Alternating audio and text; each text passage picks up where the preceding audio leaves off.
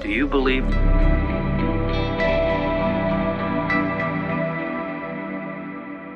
I want to believe.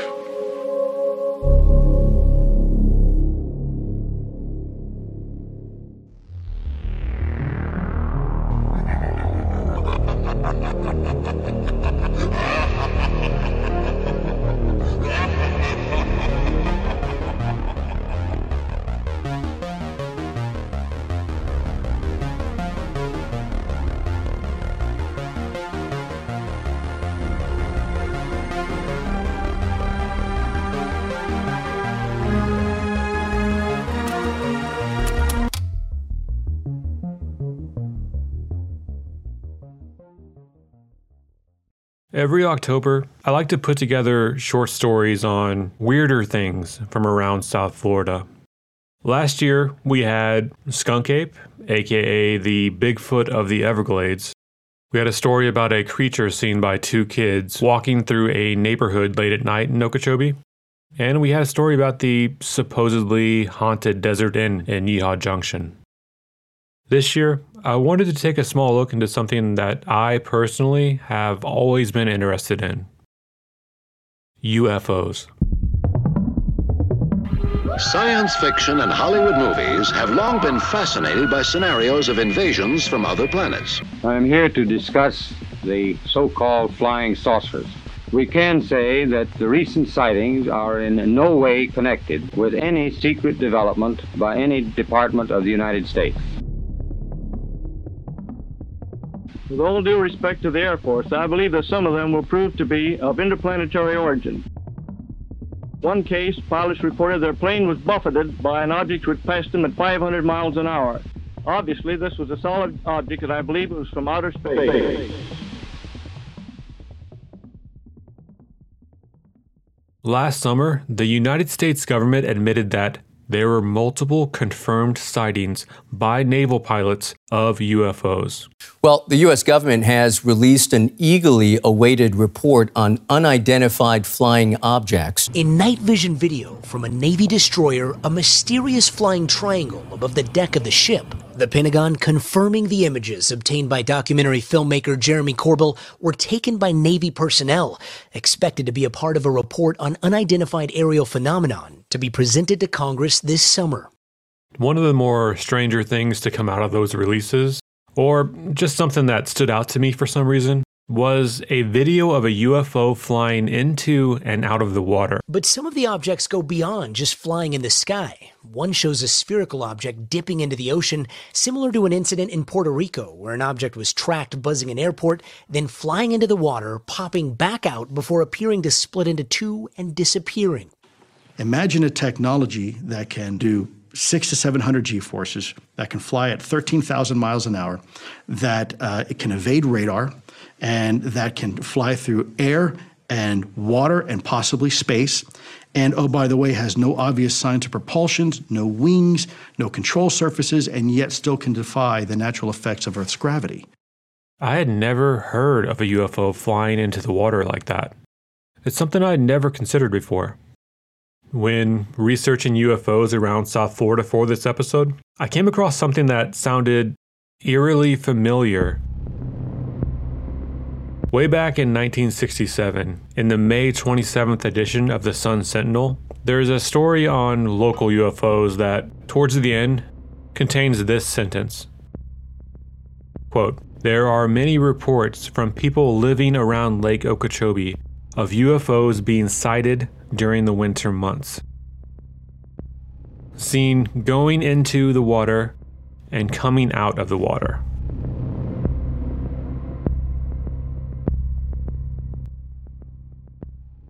It's such a weird detail. And this is way back in 1967, long before the military had released any video of UFOs doing the exact same thing. But that got me wondering what other UFO sightings have there been around Lake Okeechobee? And I found one that I'd like to share with you here today.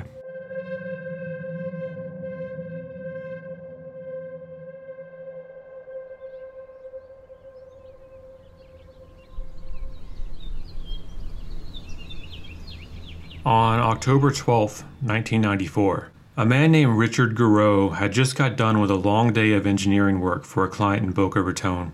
He and his coworker made the drive to Okeechobee and sat down to relax for the night along the rim canal of Lake Okeechobee.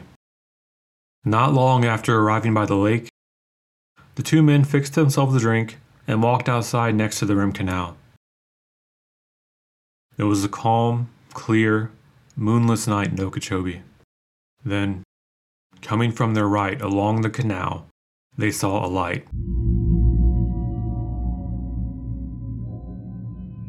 Garreau at first assumed it was a helicopter with a searchlight. Maybe they were looking for someone in the canal. But as the light got closer, he realized it wasn't making any noise.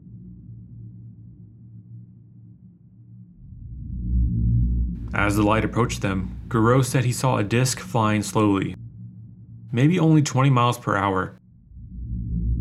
As the disc moved, it gave off a bright white glow with a hint of yellow. It came to a stop 250 yards away from the two men, 100 feet past the ridge of the levee that runs around the lake.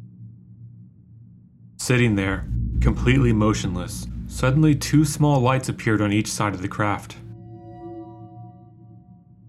Then, Garreau sensed a projection of thought onto him. This emotion or feeling of euphoria being sent from the craft to his head. Next, he hears a voice inside his head. The voice says, We know you see us. Would you like to meet us? Suddenly, a cloud of mist begins growing out of a tiny port on the craft. Arcs of light emanate out of the same port and help the cloud grow. He describes seeing something growing inside the cloud. A type of sped up biological process where cells would connect with other cells the way water drops connect with each other as they roll down a windshield. From there, the cloud descended rapidly to the two men, swiftly engulfing them. Immersed in the mist, Garreau struggled to see anything. Then, down to his right, he sees motion. A small person, no bigger than a five year old, runs past them. Followed by another.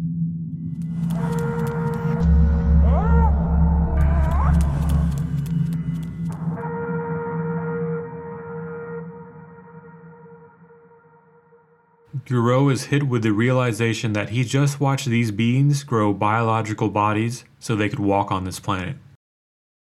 Next, he remembers blankness. Nothing. And then, just looking out at the canal.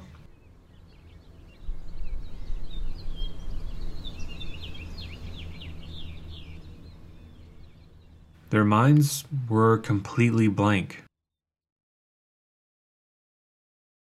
The next morning, the two struggled to put their thoughts together.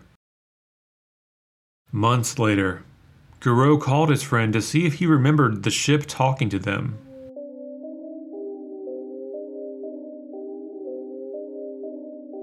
He replies, They didn't talk to me. All he could remember was a fast moving light.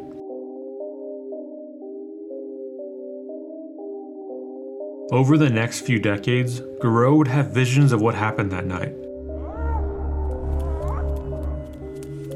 He would stay in Okeechobee and process what happened. He'd go on to write a book about the incident and was interviewed on the Martin Willis radio show in 2014. We had a hard day at work, so we decided to bomb out of the hotel and come on out to uh, Lake Okeechobee. We'll have a shack and just kick back. So uh, we did that, and we no sooner got here and got one outside by the canal just to get some air when the uh, this light was coming down the canal, and uh, what it turned out to be is a, a UFO. Garreau would go on to say that during the encounter, the aliens loaded his brain with information. Information on how the world was going to end. They gave me the sequence of the end of this world. The main message is this is a dying world right here and now. And it's here where the story takes a strange religious turn.